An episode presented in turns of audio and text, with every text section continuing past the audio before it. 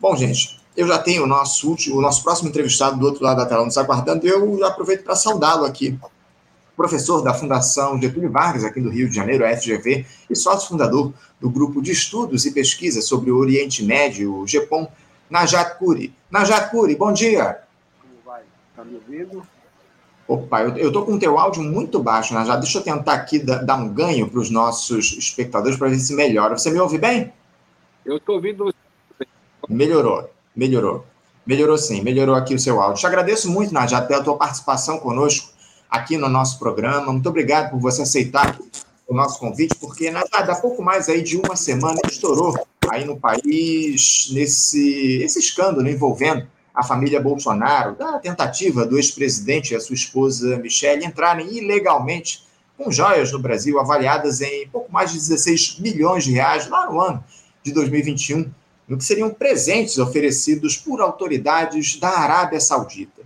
Essa versão foi dada pelo ex-presidente depois dele dizer que não sabia da existência das joias, enfim. Aliás, o próprio Bolsonaro recebeu um conjunto de joias com uma avaliação mais baixa que ele tentou colocar como patrimônio pessoal. Essas joias entraram no Brasil e esse tipo de presente, ele evidentemente era destinado à União, né, o, Najad, já que o Bolsonaro, como chefe de Estado à época, estava representando o, o país, o Brasil. O fato é que um auditor da Receita no aeroporto de Guarulhos impediu que essas joias, com uma avaliação mais alta de 16 milhões e meio, entrassem no Brasil sem que pagassem o imposto devido por elas, enfim. E o ex-presidente, utilizando a influência do seu cargo, tentou de diversas formas reaver esse conjunto que foi interceptado. Na Jade, há muitas suspeitas em torno desse caso, mas eu queria saber como você, que é um especialista em Oriente Médio, avalia a entrega dessas joias à família Bolsonaro pela Arábia Saudita. Há algo de anormal pelas notícias que surgiram até aqui na tua avaliação? Eu acho que dá uma olhada nas relações do Brasil, eh, Arábia Saudita e a família real saudita com a presidência da República do Brasil, no caso Bolsonaro. Então, o Brasil e a Arábia Saudita são dois países muito importantes no seu esfera é, de influência. O Brasil é um líder é, na América Latina e a Arábia Saudita é um líder nato na, no Oriente Médio e na, é, na, no gerenciamento do mercado petrolífero mundial. Isso é muito importante a gente entender que a Arábia Saudita e a União Soviética fazem parte da OPEP Plus, que gerencia o mercado mundial de petróleo. E o Brasil, eh, com sua importância crescente nessa área, o Brasil hoje exporta mais ou menos 2 milhões de barris, mais 4 milhões de barris, então é um aliado natural, um, um, um, digamos, da Arábia Saudita e precisa de uma afinidade comercial, afinidade petrolífera, eh, tanto no mercado nacional quanto no mercado internacional. Eh, aliás, várias tentativas tiveram quando a Arábia Saudita queria que o Brasil fosse membro da OPEC O próprio Bento Albuquerque, que trouxe as joias, ele tem uma relação pessoal com a família Al-Saud, porque ele foi ele, ele, ele observa, ele é membro observador, o Brasil é observador da reunião da OPEP, e quem vai normalmente é o ministro do Estado. Então, Bento esteve várias vezes na reunião da OPEP, ele conhece o irmão eh, do Mohammed bin Salman, o atual herdeiro, ele, ele conhece o Abdelaziz bin Salman, que é o irmão mais velho e que é o ministro da, da, da, Energia da Arábia Saudita. Então, existe uma relação pessoal entre o Bento, que trouxe as joias, e a família Al-Saud, que foi dada pelo Mohammed bin Salman. Esse é o primeiro, primeiro passo. Segundo passo, Bolsonaro esteve lá, Lula esteve lá antes, o, o, o Temer encontrou com, uh, com com uh, Ben Salman eh, na, na Ásia e tudo mais. Então, o Bolsonaro tem uma afinidade pessoal com Mohammed Ben Salman, uma afinidade política, que os dois são muito ligados às ideias do Trump. Né? Não sei se pode chamar isso de ideias, né? de Trump tem ideias. Então, os dois têm um alinhamento natural com Trump, né? em termos de conservadorismo, em termos de as, as políticas internacionais de Trump eh, sobre aquela região. Ao mesmo tempo, tem um certo alinhamento em termos a, a, aos direitos humanos. Digamos, os dois é, eram membros da, da, da ONU no, no, Conselho dos Direitos Humanos, os dois é, opuseram a inclusão de uma, uma cláusula sobre educação sexual, é, os dois opuseram a uma, uma cláusula de proteção às pessoas de intersexo, Os dois também são membros de um, conselho que o Trump criou em Genebra é, sobre o, o, o, o, tirando, digamos, o, direito de aborto da mulher, que hoje atualmente Lula saiu desse conselho. Então, os dois têm uma afinidade física, é, mental, digamos, ou fisiológica ou política, de conservadorismo e a, o interesse dos dois países que é muito importante. Uh, o Brasil uh, importa da Arábia Saudita derivados de petróleo, que nosso petróleo é, é pesado e a Arábia Saudita tem petróleo leve. Então, o Brasil precisa de cumprimento da sua, do seu coquetel, né? Para fazer, digamos, uh, óleo lubrificante, precisa de óleo leve da, da Arábia Saudita para misturar com óleo brasileiro para sair um tipo de derivado que serve para óleo lubrificante. E a Arábia Saudita cresceu muito na importância de fertilizantes depois da guerra da Ucrânia, como você sabe. O Brasil é um grande importador de, de produtos eh, agro, eh, de, de, fertilizantes e companhia. Então, o Brasil importa muito da Arábia Saudita esse ano. Então, devido também ao aumento dos preços do, do, do petróleo do ano passado, chegou a 122 dólares o barril em média, esse ano está 80 mais ou menos. Então, devido a esse, esse aumento de, de, de, de petróleo, a, a, a, a, balança comercial cresceu também a favor da Arábia Saudita. Então, o Brasil, em termos de exportação e importação, ela importa da Arábia Saudita ano passado mais ou menos 5 bilhões de dólares e exportou mais ou menos 3 bilhões de dólares, que é um volume, não é grande coisa para um, duas é, mini potências, digamos, ou potências regionais, como podemos chamar Brasil e Arábia Saudita. Né? Então, naturalmente, há um crescimento é, de relações, há um crescimento de, de amizade entre o Bolsonaro e a família Al-Saud, especialmente que o Bolsonaro esteve na Arábia Saudita em 2019. Por que é importante para o Mohammed bin Salman, que é o, o, príncipe herdeiro, é o que é de fato o governador da Arábia Saudita, o que é o, o rei da, não é governador, é o rei, então ele vai durar muito tempo. Então, naquela época, você se lembra que havia um, um houve um, um, um, erro de cálculo das, dos aparatos de segurança da Arábia Saudita e mataram uh, um jornalista no, na, no consulado de Arábia Saudita em Istambul, Khashoggi, né? Então, esse erro também isolou bastante uh, o, o Mohammed bin Salman no, no cenário internacional. Agora, você imagina ele é, isolado e o Bolsonaro, presidente da República, vai visitá-lo. Então, esse é, tem grande significado a qualquer é, líder, a qualquer rei, a qualquer que está sendo acusado a nível mundial, recebe uma, uma visita importante do presidente do Brasil, que é uma potência mundial, né, digamos, não é a primeira linha, mas uma potência mundial e regional. Então, esse tem, eu acho que tem é, é, certa apreciação do Mohammed bin Salman. Então, o fato que Mohammed bin Salman enviou esse colar, esses presentes, ou vários presentes, para o, o, o Bolsonaro, pode ser um reconhecimento pessoal, pode ser um termo de amizade, uma coisa, uma afinidade pessoal. Então, eu acho que é natural que um rei da Arábia Saudita possa ceder um, presente.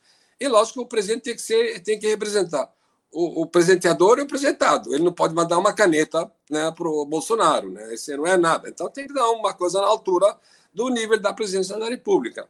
Então, é um, um, um, um presente representativo e natural para a Saudita. Agora, no Brasil, é grande, né? Porque valor de, é, 15 milhões é muita coisa, mas para o pro rei Mohammed Abdelaziz, para o príncipe, esse é café pequeno, digamos. Não, não, sem dúvida, sem dúvida alguma. É café pequeno, como você muito bem diz. Mas agora, o, o Najad me surpreende, porque é, você comentou que é comum né, essa questão dos, dos das lideranças árabes aí presentearem outros, outros presidentes de países estrangeiros. Agora, uma coisa que me chamou a atenção, o, o Najad, é que uh, houve, eu fiquei sabendo aí de uma história recentemente de que a ex-primeira-dama dos Estados Unidos, lá, Michelle Obama, em 2014, ela teria sido presenteada com joias pelos árabes, avaliadas em cerca de 5 milhões de reais em valores corrigidos. A primeira-dama dos Estados Unidos, o país mais poderoso do mundo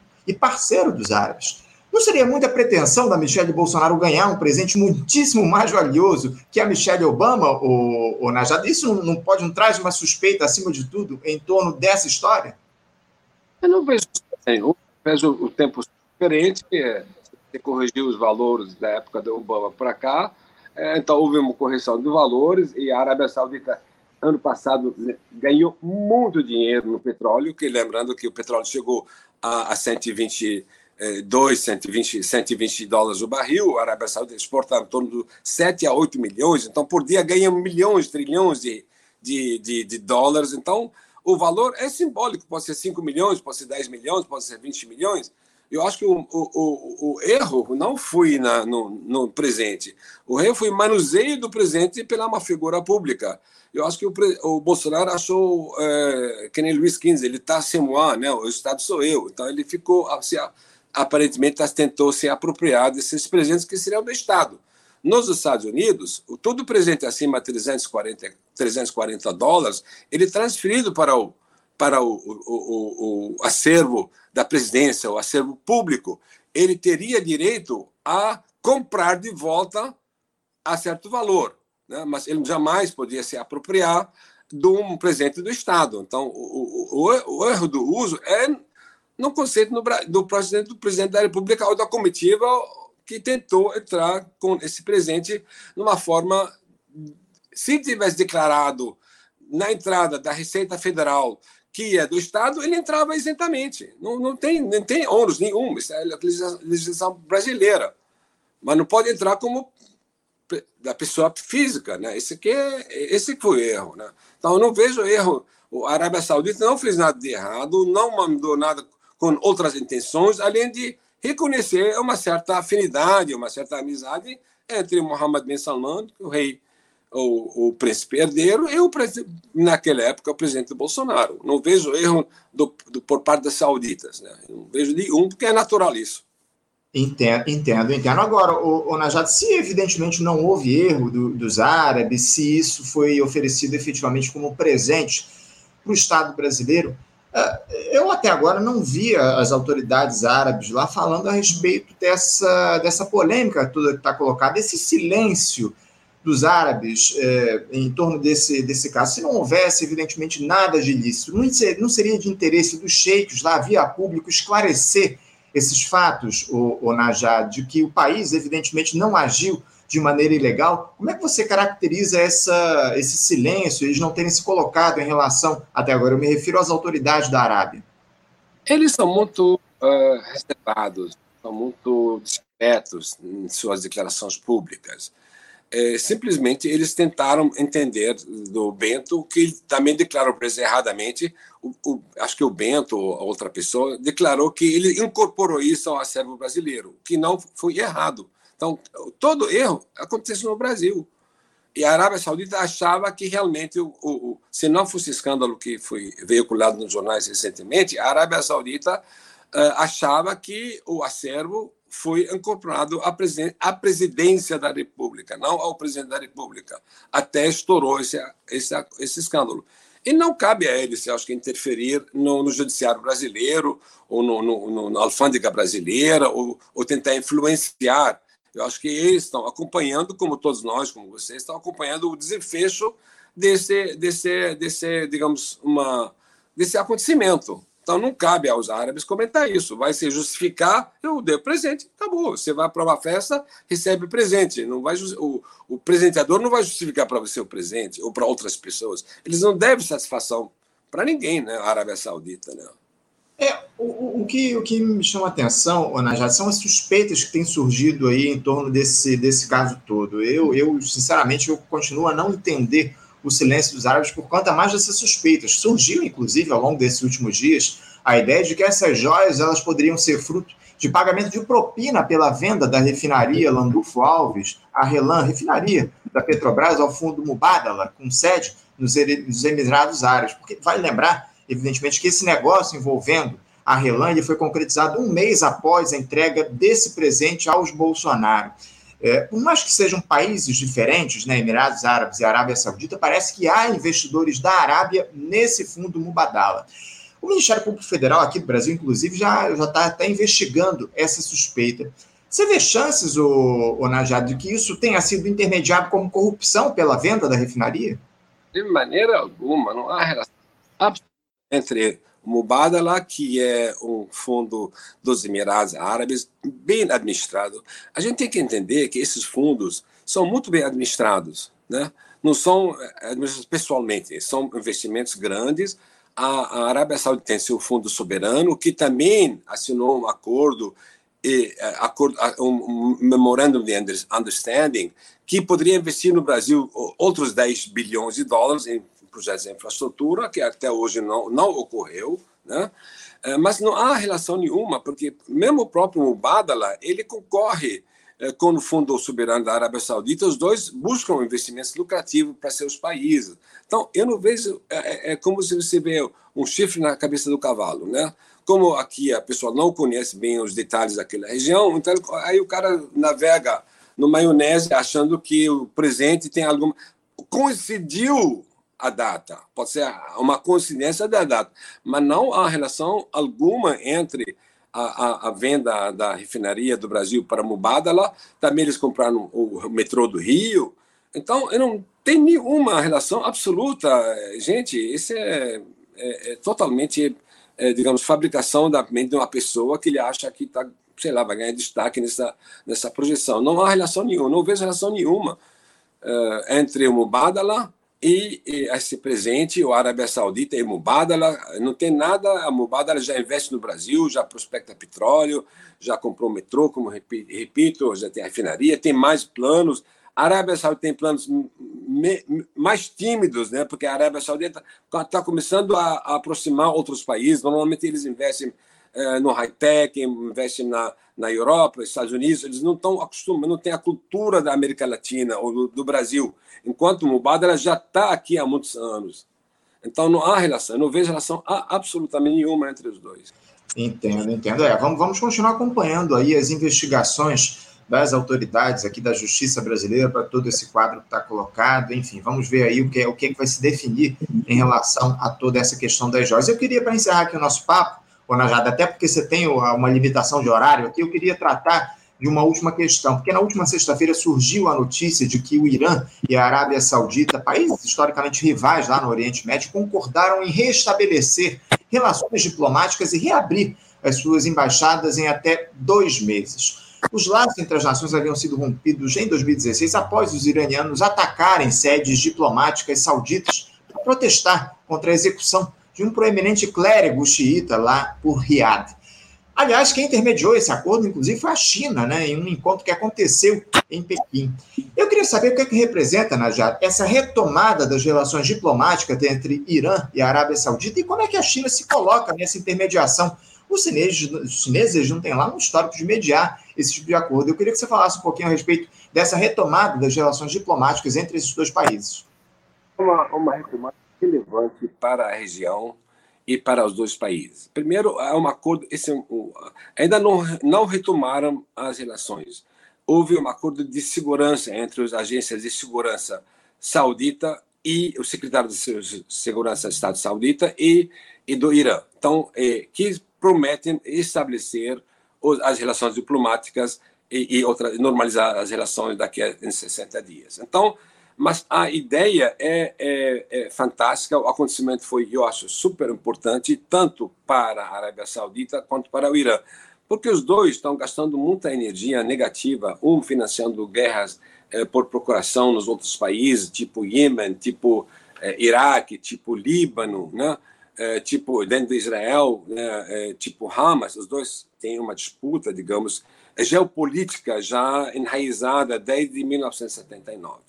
Então, esta, esse acordo vai desativar essa espírito de animosidade e que pode abrir um, um, um, um passo para um diálogo saudável, uma relação diplomática, como deveria ser entre dois vizinhos que têm uma parceria vital para os dois no mercado petrolífero. Os dois são membros da OPEP, os dois exportam, os dois precisam da navegação segura uh, do, do, do, do, da região do Golfo Pérsico, né? então, onde escoa uh, quase 20, 30, 20% do petróleo mundial.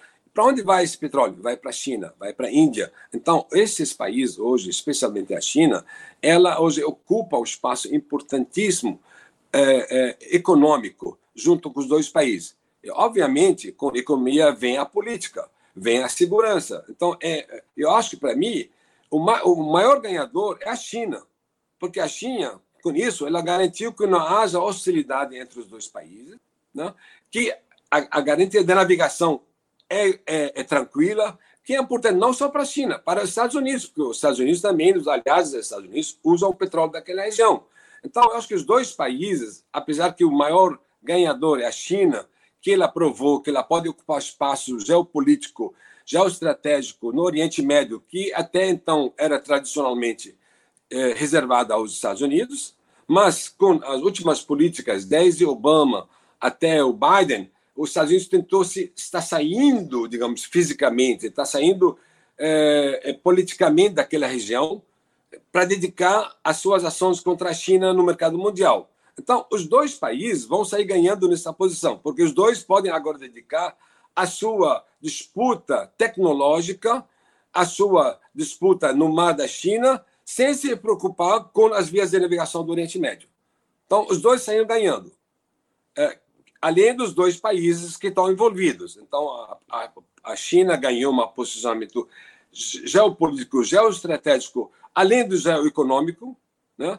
A Irã, ela criou uma, uma, uma, uma, uma, uma, um paredão contra Israel. Com isso, Israel jamais poderia usar o espaço aéreo da Arábia Saudita para atacar o Irã, como vem veiculando, vou atacar o programa nuclear iraniano. Então, quem ganhou? Irã desativou uma, uma, uma frente de tensão, né, que é contra os Estados Unidos e, e, e Israel. Então, quem ganhou? A Arábia Saudita, que com isso, ela, lembrando que em 2019 houve um ataque de drones no, no, no, no Abqai, que é o maior centro de processamento de petróleo mundial, que, que processa 5 milhões de barris por dia, ou seja, 5% da produção do mundial num um centro de processamento que sofreu em 2019 um ataque de drones, supostamente eram iranianos, né? os Houthis do Iêmen falam que nós, mas é uma, muito, uma muita tecnologia para um grupo rebelde do Houthis.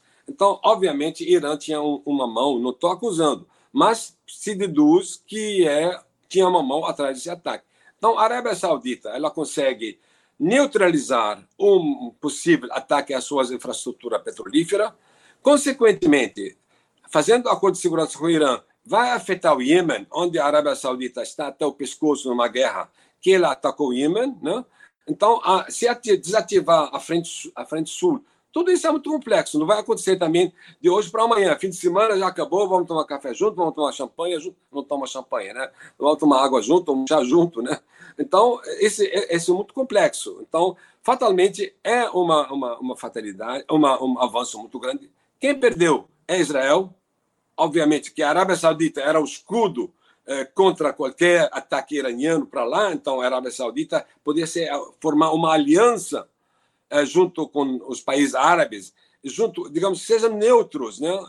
o Israel estava cativando, lembrando que ela, ela fez o acordo de Abraão com os Emirados Árabes e, o objetivo dela a, a, a, atrair a Arábia Saudita aqui por razões históricas, por razões da, da do, do, do, que o rei Salman está vivo e ele está comprometido, digamos, moralmente com a causa palestina, não não ao caso do filho dele, de Mohammed bin Salman, que hoje está comandando o show, né?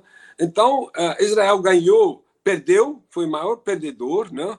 Os Estados Unidos, ela perdeu na posição como como centro como centro mediador, mas ela não tem diálogo com o Irã. Então, a China mostrou que ela pode ocupar esse espaço vazio. Né? Então, é, obviamente, todos os países árabes vão ganhar. O Líbano vai ganhar, porque o Líbano está sem governo, porque uma parte do governo é apoiada por, é, por, por, por Irã, outra parte por Arábia, por, por, pela Arábia Saudita. A Síria vai ganhar, porque eventualmente a Arábia Saudita vai aproximar a Síria e vai ter menos envolvimento iraniano uh, na, na, Arábia, na, no, na Síria. Iraque vai ganhar, porque ainda no Iraque tem facções é, ligadas ao Irã, então todo mundo vai ganhar. E os países estão perdendo progresso. Você, é, é, o que estão perdendo dinheiro, estão perdendo recursos, é, em vez de progresso, estão indo para a guerra. Então, eu acho que todo mundo vai ganhar, menos ah, Israel. Sim. É isso. Najad, eu quero te agradecer muito a tua participação aqui por nos ajudar a entender um pouco mais esses meandros das relações lá da, da Arábia Saudita aqui com o Brasil, nesse caso da Jorge. Muito obrigado por você nos ajudar e explicando um pouco para aqui para os nossos espectadores toda essa questão. Muito obrigado, eu te desejo, acima de tudo, uma boa semana e deixo aqui o meu abraço forte. Obrigado, fico à sua disposição. Um, um abraço, Najad, até a próxima. Conversamos aqui com o Najat Kuri. Najat, que é professor da Fundação Getúlio Vargas, aqui do Rio de Janeiro, FGV, e sócio fundador do Grupo de Estudos e Pesquisa sobre o Oriente Médio, o GEPOM, falou aí conosco a respeito de todo esse embrólio envolvendo lá as joias que a Arábia Saudita presenteou o Jair Bolsonaro, a família Bolsonaro, no ano de 2021. As suspeitas estão colocadas em relação a isso. O Najat defende que não há qualquer tipo de questão, problema em relação a isso. Foi provocado único e exclusivamente pelo Bolsonaro, quando tentou entrar de maneira irregular com essas joias, como se fosse um presente pessoal, quando, na verdade, eles eram um presente para o Estado brasileiro. Então, o Najad não acredita que há qualquer tipo de envolvimento desse, desse caso aí, com uma possibilidade de propina em relação a uma hipótese que foi levantada, no que diz respeito à propina em relação à venda da refinaria Landu Fogos, lá na Bahia, a Relan, refinaria da Petrobras, foi vendida para um fundo árabe, o Mubadala. Enfim, o Najad explicou um pouquinho para a gente toda essa questão. Você, ouvinte do Faixa Livre, pode ajudar a mantê-lo no ar. Faça sua contribuição diretamente na conta do Banco Itaú, agência 1964, conta corrente 03004 dígito 1.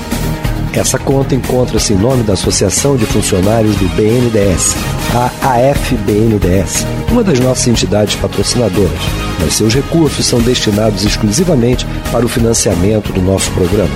Você pode fazer a sua doação de qualquer valor utilizando também a nossa chave Pix, que é ouvinte@programafaixalivre.com.br. Sua contribuição é fundamental para a manutenção desta trincheira radiofônica no ar.